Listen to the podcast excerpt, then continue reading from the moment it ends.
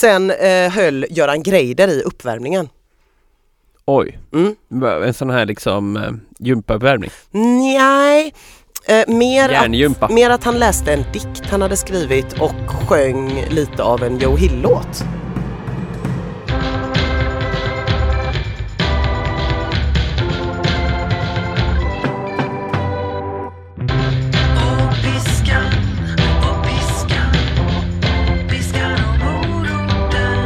Hej och eh, hjärtligt välkomna ännu en gång till Piskan och moroten, en podcast.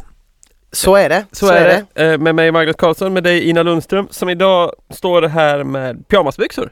det eh, ja, alltså det har ju blivit eh, inne Mm. att ha pyjamasbyxor på sig. Mm. Jag vet inte vem jag ska skicka mitt tackkort till. Men eh, de här byxorna åker ju inte av. Köpte dem i Stockholm.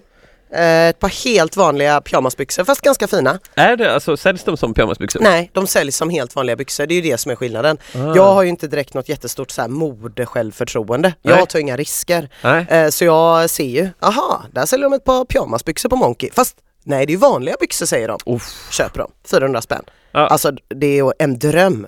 Kolla bredden på den här resåren.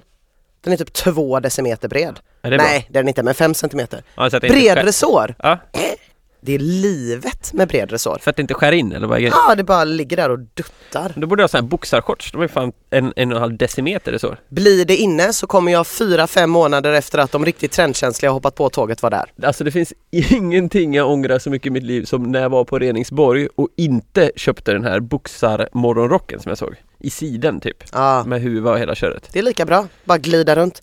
Plus att jag har åkt tåg, eh, jag har inte bytt kläder, jag hade på mig det här igår med, blå tåget, världens bästa tåg. Och sitta där i ett par pyjamasbyxor och känna sig helt rimlig, det var bra. Vad är Blå Tåget egentligen? Alltså Blå Tåget är ett eh, annat företag, precis som MTR Express och Snälltåget och ja, det finns ju massa olika företag Ja. förutom SJ som kör tåg. Thank God. Eh, och Blå Tåget är ju, eh, de har ju köpt gamla vagnar från SJ som man hade på 60-talet Ah, och kör dem. Eh, och de vagnarna är helt fantastiska. det är en retrogrej helt enkelt. Eh, ja fast på det där sättet att det bara var vissa saker som var bättre förr. typ exempelvis, tycker jag då, eh, tågvagnarna. Ja. Och det är liksom, man sitter i en jävla fåtölj. Det är inte något sånt rötet säte, man sitter i en fåtölj. Och det är inte som det är på typ X2000 och så att det är såna här smala fönster. Nej. Utan det är liksom bara glas längs hela jättegigantiska fönster som går att öppna. Oj! Vilket är en så här jättebra funktion på Ja, tåg. ja. Att man kan öppna fönstret, vi blir stillastående här i 20 minuter, det är varmt, ah, vi öppnar fönstret. Men sen är också Blå Tåget underbart på massa andra sätt. Vi är inte sponsrade av dem, även om jag borde fan bli sponsrad av dem. Det är mycket gott jag pratar om dem hela tiden. Men det är liksom god öl, jättegod mat. Deras restaurangvagn har vita dukar och typ glasglas på fot. Och riktigt schysst mat. Man sitter där och tar typ en ostbricka och bara njuter ut den. Ah, igår åt jag löjrom, ostbricka, drack en god Stigbergets öl. Alltså det är underbart plus att det typ är billigare än SJ, vilket är helt sjukt. Hur som helst, Men det måste Eh. ta en jävla tid då eller? nej det tar, jo men det gör det ju. Alltså X2000 upp till Stockholm från Göteborg tar väl Tre timmar? 3 timmar och 20 tror jag. Ja, det finns några olika. Ja, 3 och 15, 3 och 20 där någonstans. Och Blå Tåget tar 4. Jaha, det var inte farligt. Men också att jag då slipper, jag brukar inte outa den här delen av mig själv men jag blir väldigt lätt åksjuk. Så åker jag X2000 så får jag ju liksom tillbringa 18 timmar efteråt med att försöka återfå min hälsa.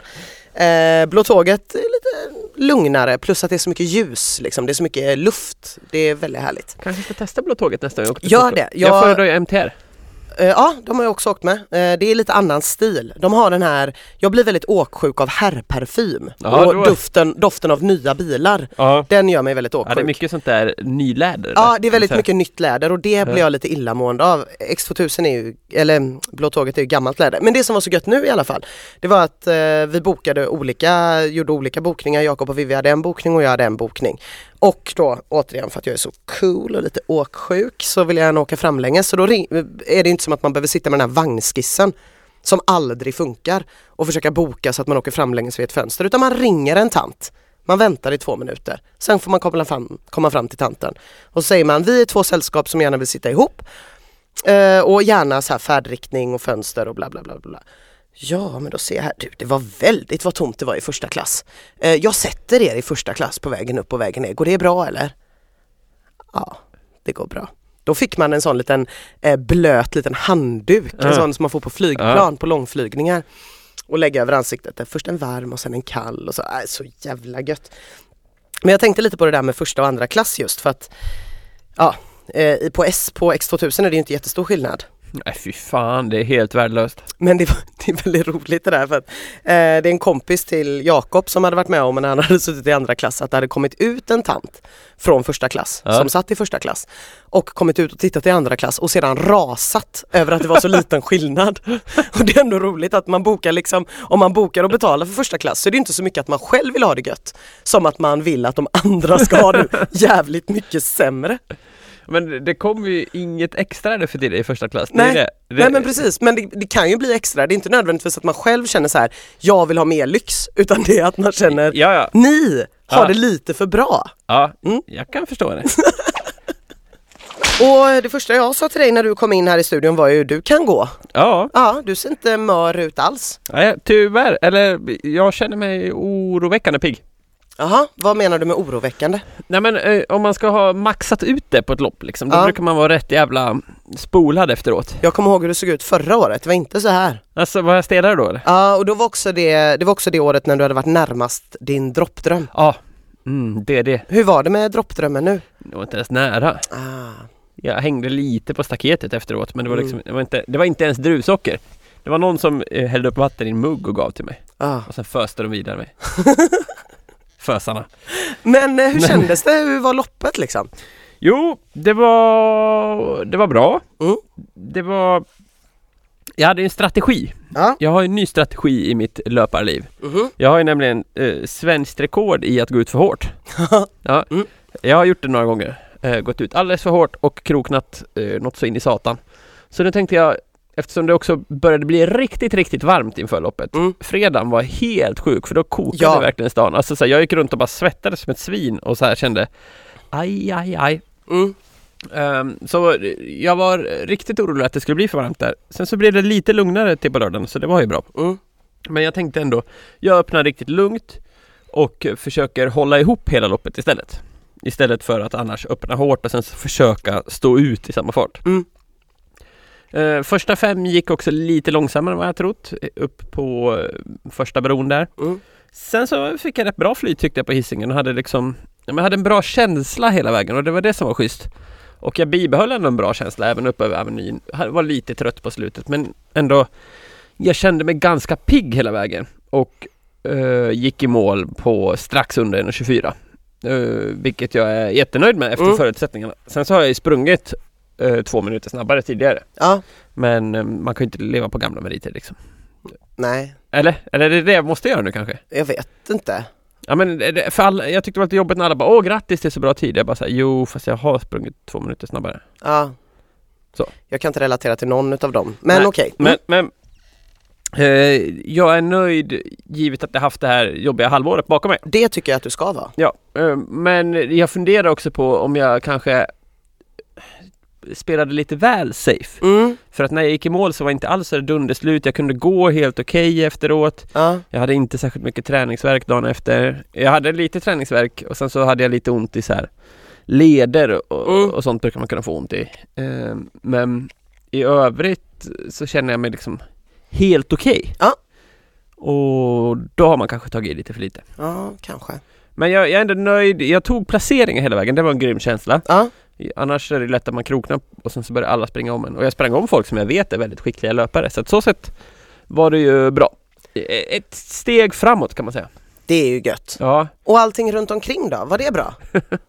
ja det Mm. var eh, bland annat så sprang jag ganska länge bredvid en smurf. Jaha, Ja, en sån sak. han eh, hade målat hela kroppen blå och så Mm. hade han vita tights och någon sån här skumgummi. Men han brukar vara med. Alltså? Ja, jag brukar se honom när jag sitter och kollar. Jaha. Ja. Eh, det var i alla fall väldigt tacksamt att springa bredvid honom för att han drog in helt sjukt mycket hejarop. Mm, Mm. gött. För han sprang om mig först vid Mariaplan, tänkte jag, där sticker smurfen. Men så sprang jag ikapp honom ganska snart på Ja. och sprang bredvid honom en stund tills han fick värmeslag typ och började krokna. Ja, Då hängde jag av den jäveln. inte springa med mössa när det är över 20 grader kanske. Eller långa tights. Eller sån här färg över hela huden så att huden inte kan andas. Täpper till alla porer. Ja. Eh, På Avenyn sprang jag om Jonny Danielsson. Mm. Vad, vad tycker du om det? Jag har ingen aning om vem du pratar om. Nej, En inte. löpare? gissar jag. Ja, han har svenskt rekord på 10 000 meter. Aha, Jag tror, nu killgissar jag, men jag tror att han har sprungit på 27,56 typ. det, mm, På en mil. ja. Fattar du hur fort det är? Eh, jag vill veta om ölen. Ölen! Ja! Du menar veckans utmaning? Ja just det, jag Ja. tänkte vi glider in på den lite här så Ja, tar ja. vi min eh, sen när jag har mitt lopp. Ja, ja visst. Jo, ölen, det gick ju bra. Ja, Som du kanske har sett på Instagram. ja, Eh, min tjej gick runt med en kylväska fint. och när jag kom i mål så kom hon med den lilla kylväskan och i den så fanns det två iskalla öl. Sen så åkte jag hem, vila lite, Mm. slocknade ganska fort Mm. och sen så åkte jag in till stan igen. Ah. Fortsatte dricka öl. Bra Magnus! Körde en, sug på den här, en barrunda. Ah, Först var jag på det här otroligt hippa stället, eh, Café Magasinet tror jag det heter, på tredje lång. ja, jag vet vad du menar. Det var, du brukar prata om det här med att man, man får sitta på en spånskiva och Mm, liksom det är så jävla rejält. Eh, Där hade de ju då gjort en hel uteservering där allt man kunde sitta och eh, placera flaskor på var lastpallar. Yeah! Yeah right! Ja, eh, första gången jag var på Café Magasinet, då hade det inte varit öppet i många dagar, då stod jag eh, och pratade med en ganska ytlig bekant om hur fruktansvärt fult det var. Ja. Hur de verkligen hade jobbat på att få fram den här industrikänslan. Ja, och jag vi- var så här, liksom, har de blottlagt rör i taket Ja, bara för att det ska kännas så jävla real? Att så här, undrar om de har knackat bort eh, puts liksom Ja. för att det ska se ut som ett Allt litet... det här var också frågor jag ställde till min ytliga bekant som visade sig hade inrett stället en bit in i samtalet. Mys mys! Mm, vad bra. Mm. Sen, sen gick vi vidare Ja. eh, till ett kärt gammalt ställe för dig. Kino. ja just det, där har jag jobbat. Ja. Mm. Eh, Jag har jobbat både i bar och som dörrvakt där. Och jag måste säga att dörrvakt är ett av de absolut roligaste jobben jag har haft. Slängde du någonsin ut någon? Hela tiden. Det gör Jaha. man ju även om man jobbar i bar. Jaha. Ja, Folk men- är för fulla liksom. Ja precis, men eh, framförallt handlar det ju om att det var precis när vi öppnade Kino Mm. så var det så här, alla skulle vara där. Mm. Och jag, vi försökte liksom vara lite så här, det är alltså bara en bar här inne. Mm. Det är någon som spelar skivor, det säljs öl. Det är det det är. Det är inte liksom manna från himlen som kommer drabba det här inne. Men du vet när ett ställe blir hypat Ja. så helt plötsligt så var det kö. Jämt. Jaha. Det kunde vara kö på 50-60 personer För att köpa öl? för att komma in. Jaha. För att komma in på en bar. Oj.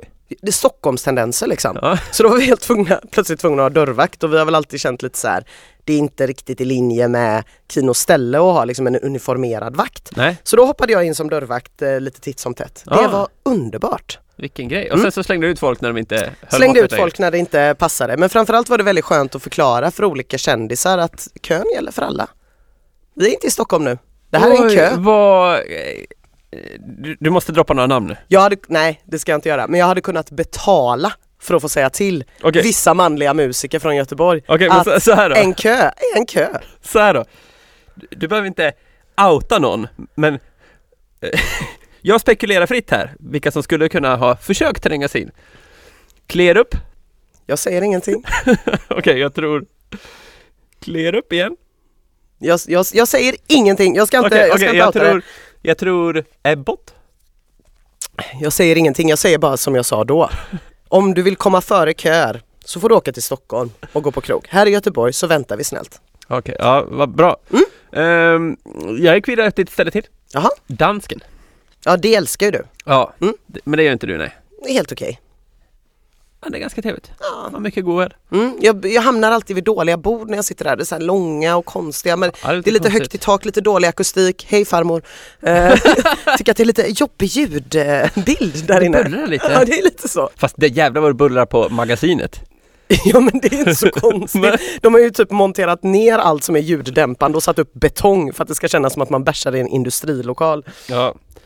De, de, de, de har gått lite, lite, lite för mycket på det här Berlinspåret kanske. Lite kanske. Lite kanske. Mm. Men så att eh, till slut så var jag väl lite packad där och då åkte vi hem. Gud vad skönt. Det var väl skönt? Bra jobbat Magnus, jag är Tack. stolt. High five!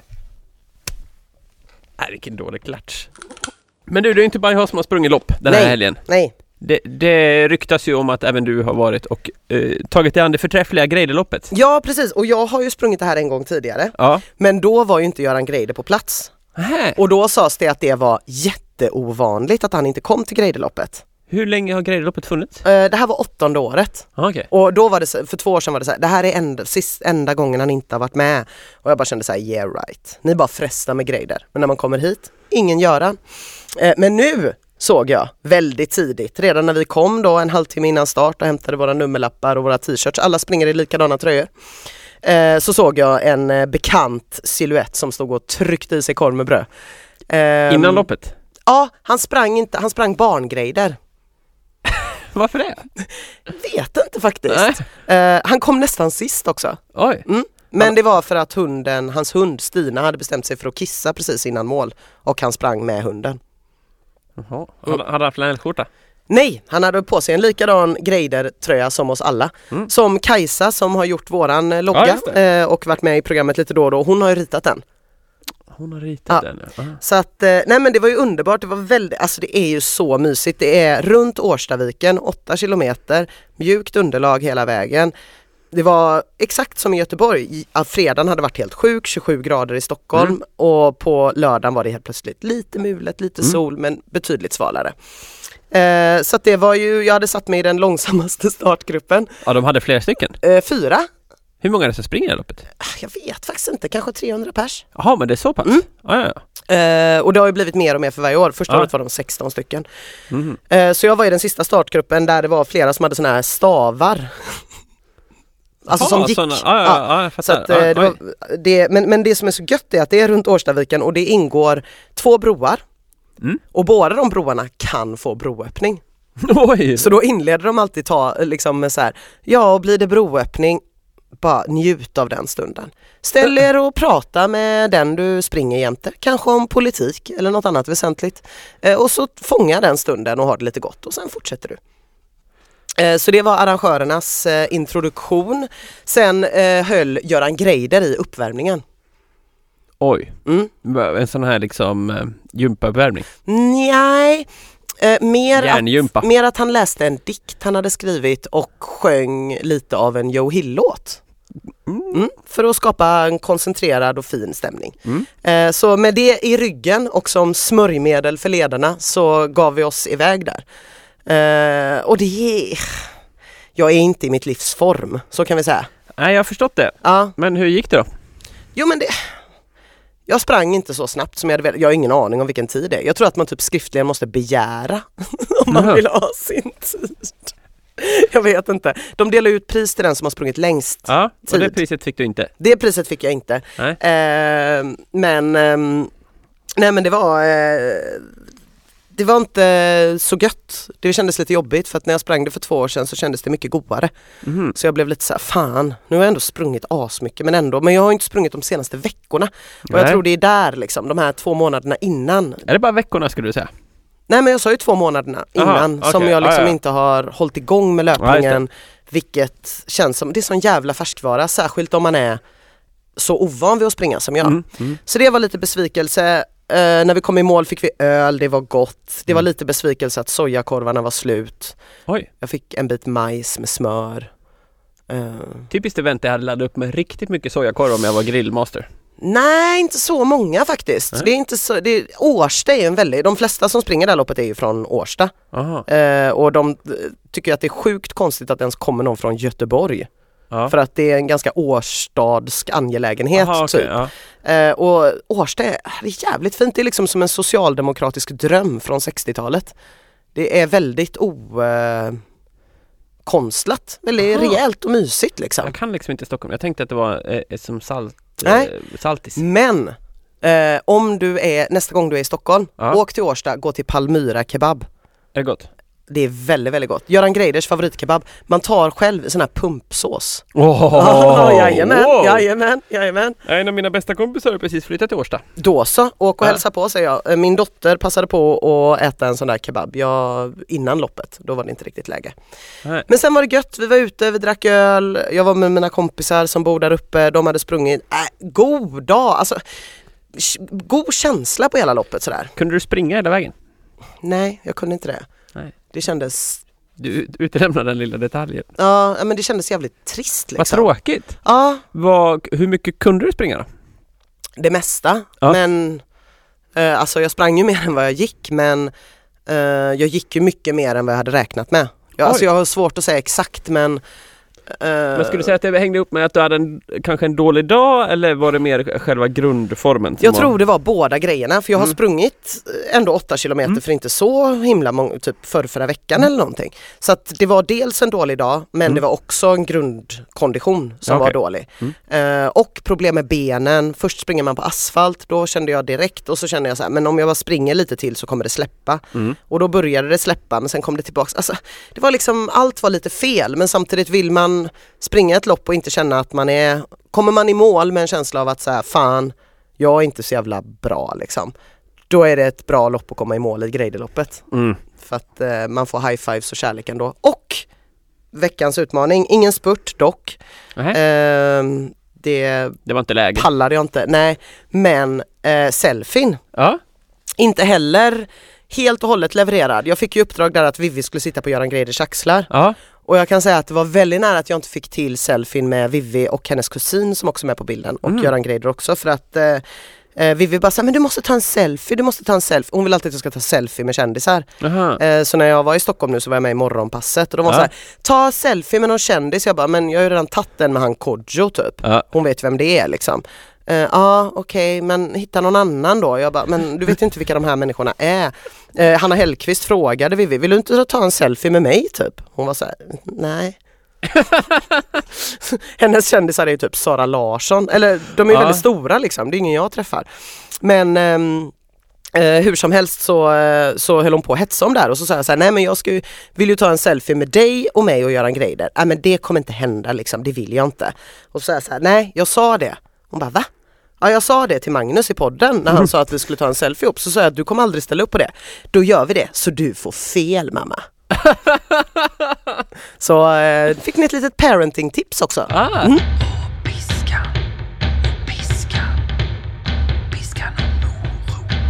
Jag känner ju att eh, du och jag tycker olika om exakt allt nästan. I Ja, hela mycket. världen. Ja.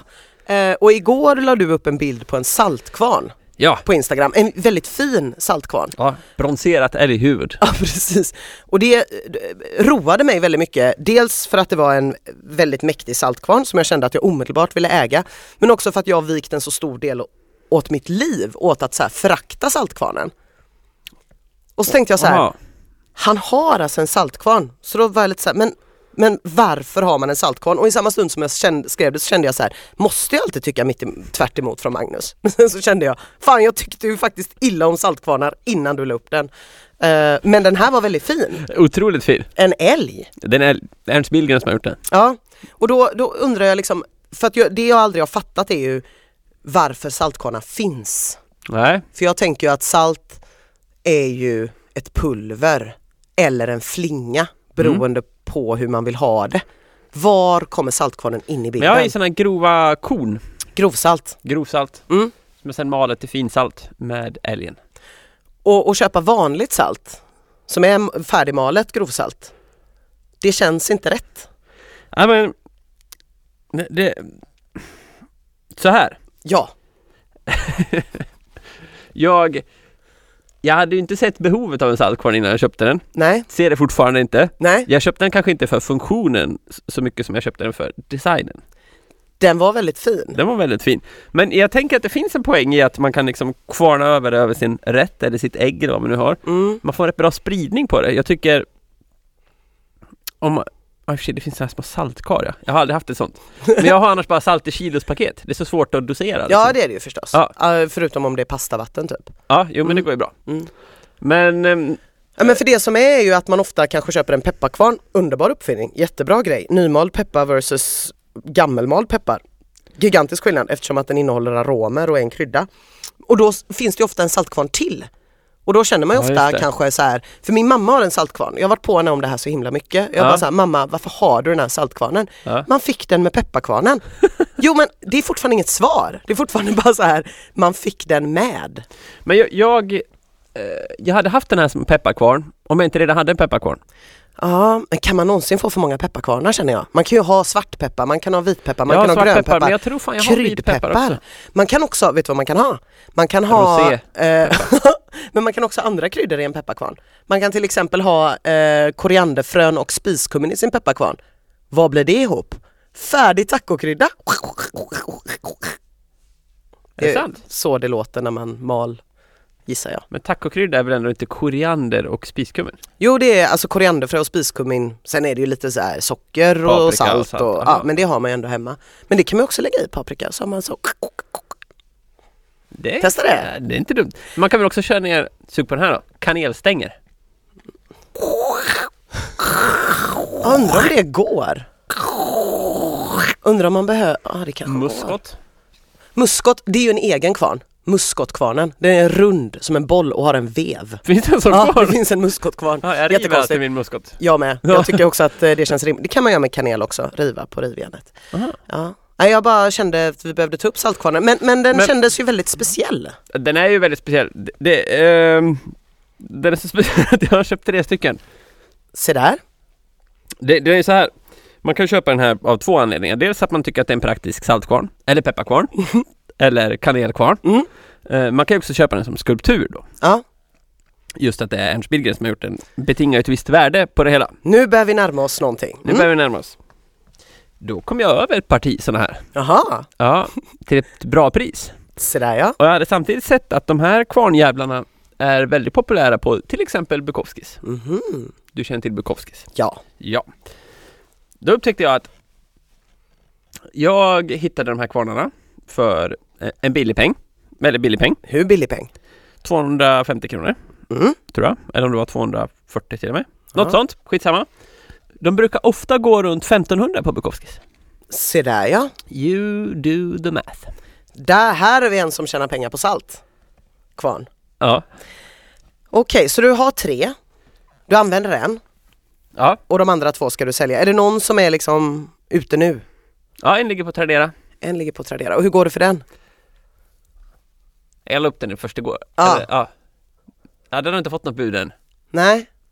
Men du, Ja. jag har, eh, jag, nu har vi kastat om allting lite. Det här blir ett lite speciellt avsnitt här efter loppet. Så att jag bara kastar in veckans utmaning direkt. Ja. För du ska sälja den andra också va? Ja. Jag vill att du lägger upp den andra som pepparkvarn. och ser om det påverkar priset. Smart! Mm. Kul grej! Ja, Eh, ja, det kanske jag gör. Jag hade jag. tänkt att jag skulle sälja den andra på Bukowskis. Ja. Där skriver man själv inte sina beskrivningar. Nej. Men jag har också tänkt att jag kommer sälja fler sådana här om det, eh, om det, går, om det faller väl ut. Jag hade gärna velat veta om det gör någon skillnad om man skriver att det är en saltkvarn eller en pepparkvarn. Otroligt intressant. För jag hade ju köpt den direkt om det var en pepparkvarn. Det är ju en fucking älg. Ja, Den är i guld. ja, What's not to love? ja. Hade jag vetat att det var Ernst Billgren hade jag blivit lite mindre sugen. Men hade jag vetat att det var en älg med guld och man kunde mala peppar med den hade jag varit där. Den är också i ek, själva trädelen. Underbart. Och- En riktig skogskvarn. Ja, den är mäktig. 33 centimeter hög. Mm. Det är jättebra. In och buda kids. Ja, verkligen. Om, om någon bara lägger den första kronan i bud så är jag bara 249 kronor back på den här. Veckans ursäkt. Då så Ina, då var det dags för ditt favoritsegment i den här podcasten. Veckans ursäkt. Ja, Ja, jag tycker så mycket din mer, om, mycket mer om veckans ursäkt än förra veckans utmaning. Ja, jag har förstått det. Inte heller gillar du nästa veckas utmaning. Nej, den tycker jag också är tråkig. Ja. Mm. Funderar på om vi ska stryka dem.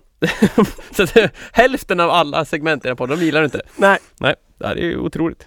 Den här veckan så har vi ju dragit in en hel hög ursäkter precis som vanligt. Mm. Eh, jag har fastnat för en som Järver skriver. Eh, träningsverken sen varvet är orimlig. Jag är glad om jag ens kommer kunna gå normalt innan veckan är slut. Även Tanya Animator är inne på samma spår. Säger som Järve, träningsverken efter varvet är helt brutal. Dessutom måste jag göra om mitt träningsupplägg och det gör man bäst vid köksbordet va? Och så är det vanliga, jag har för mycket att göra, ska till Berlin etc. Mm. Mm. Träningsverk. Ja, Vad, vad har vi på träningsverk? ja vi, det vi har på träningsverk är ju att du brukar säga att man ska träna bort den. Helt korrekt. Ja, Hur Det- gör man det? Det är lite läxförhör där. jag gissar så här. Mjukt och försiktigt. Ta Ja. inte ut dig. Det är inte den här veckan du, ska, veckan du ska persa. Utan lugn och fin återhämtningsträning men se till att musklerna får jobba i alla fall. Ja, ganska bra. Mm. Eh, inga intervallpass, men gärna lite mjuk, lugn jogg. Ja. Vad ska man mer tänka på då?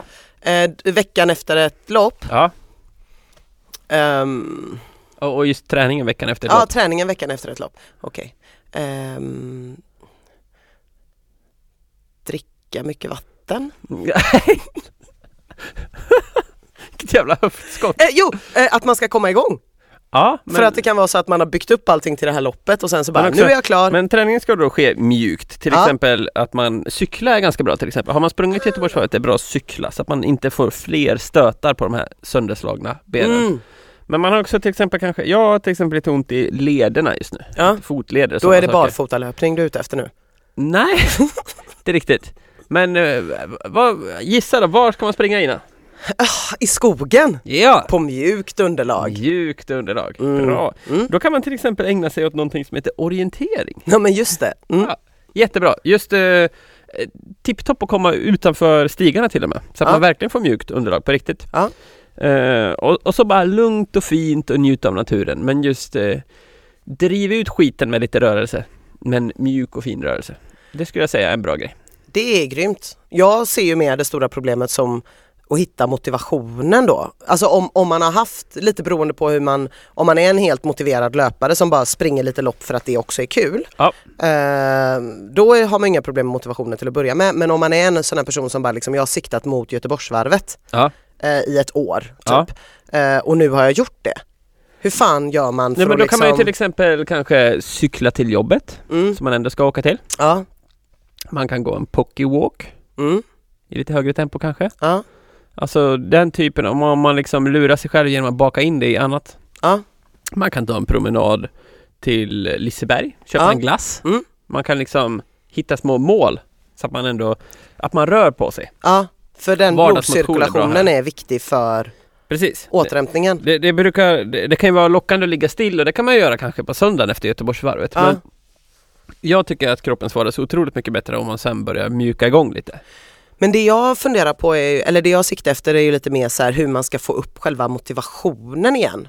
För att, Ja. eller ska det då vara liksom att så här, ja men då ska jag anmäla mig till ett nytt lopp eh, i sommar. För det kanske är enda sättet man, Ja, Håller Jag, jag igång. tror ju mycket på mål. Om man känner att man måste ha mål för att eh, komma igång ja, eller för att hålla träningen igång så får man sätta ett nytt mål då. Och det behöver inte vara nästa års Göteborgsvarv. Det kan ju vara att man till exempel tycker att midnattsloppet i augusti verkar ganska trevligt Ja. eller att eh, ja, men något annat lopp eller bara att jag vill testa att springa, jag vill göra milen under en timme eller jag vill kunna göra åtta stycken en kilometers intervaller och klara det. Mm. Liksom, alltså det kan vara, andra saker. ja, Mm. gärna mätbart. Ja, det tror jag att man kanske behöver om man har haft mål, alltså Ja. loppet som ett sånt där mål. Precis. Och då är det ju svinbra att tänka att nästa mål inte behöver vara nödvändigtvis ett lopp då. Om Nej, jag det tolkar det inte rätt. Utan Nej. att det kan man ju faktiskt göra på massa andra sätt med. Ja, men, men det är ändå bra att ha ett liksom konkret mål. Ja. Skulle jag säga. Specifikt. Bra, Glasklart. ganska. Mm, Saker kan inte vara ganska glasklart. Det är glasklart. Det är så jag skulle beskriva mina fönster hemma. Då har vi bara en sak kvar. Ja. Ett segment som du inte tycker om. Det heter nästa veckas utmaning. Just det. Eh, Jag har två pepparkvarnsrelaterade utmaningar. Förutom att du ska försöka sälja den ena som pepparkvarn och se om det går bättre. Ja. Så eh, tycker jag också att du ska hälla ut saltet ur din saltkvarn och ersätta den med något annat spännande. Känn på det. Var det en utmaning? Ja. Okej, ja. Mm.